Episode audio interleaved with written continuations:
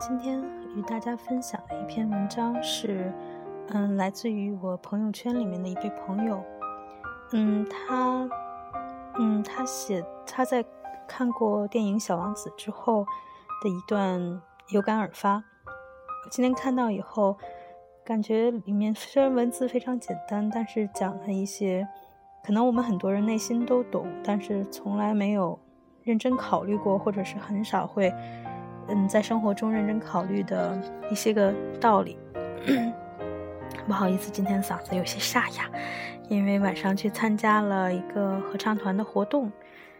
嗯，虽然说我在里面算是年纪最轻的，也许，但是非常非常的开心。所以，请听到的朋友忍耐我今天略带沙哑的嗓音。嗯，下面呢就是。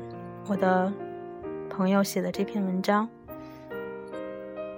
所以在这里感谢感谢小丽给了我 正式的授权，允许我可以转载她的这篇文章和大家分享。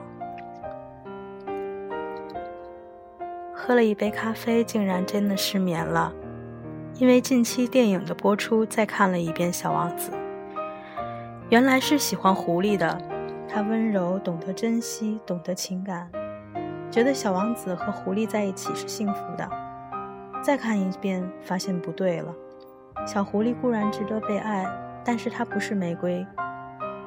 玫瑰任性、自我，但是所有的缺点都不能掩盖。小行星上的玫瑰是那只日夜相伴、独一无二的玫瑰。小王子被他气得离家出走，跨越星球去寻找一个答案。遇见了善解人意的小狐狸，看到了千万朵盛开的玫瑰，才终于明白心内的牵挂是什么。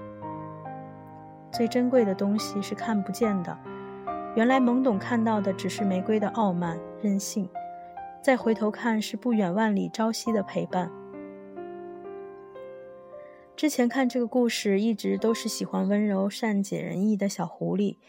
今天再看，却发现小狐狸再好，也只是一只温柔优雅的狐狸。即使驯养了，也不能填补玫瑰的位置，因为和玫瑰一起度过的岁月，甚至一起吵架生气，是独一无二的。也许，也许小王子应该最开始遇到温柔的狐狸。可是缘分，有时就是这么无奈。生活中每每都会送你一支带刺的玫瑰。如果你早早的意识到这支玫瑰虽然带刺，却是独一无二自己的玫瑰，虽然争执起来痛苦深入，可幸福起来却也同样深入骨髓，那么生活会少很多遗憾。